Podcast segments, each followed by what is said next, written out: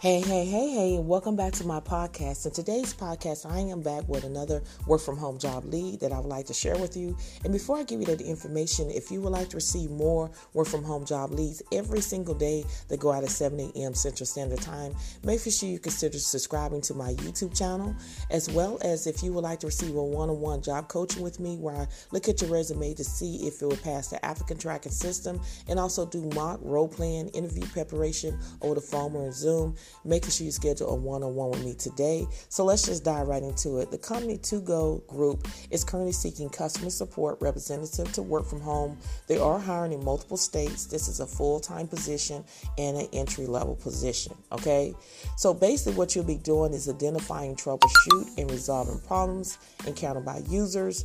You will help user with subscription management and payments refunds. You will also provide exceptional support by listening, understanding the issues and problem solving with customers, and you will become an expert Togo RV and Roadtrippers user and maintain knowledge of their apps as they evolve. Now, this is an entry level customer support position, and they encourage you to apply if you have one to two years' experience in a similar role or if you have the skills listed below.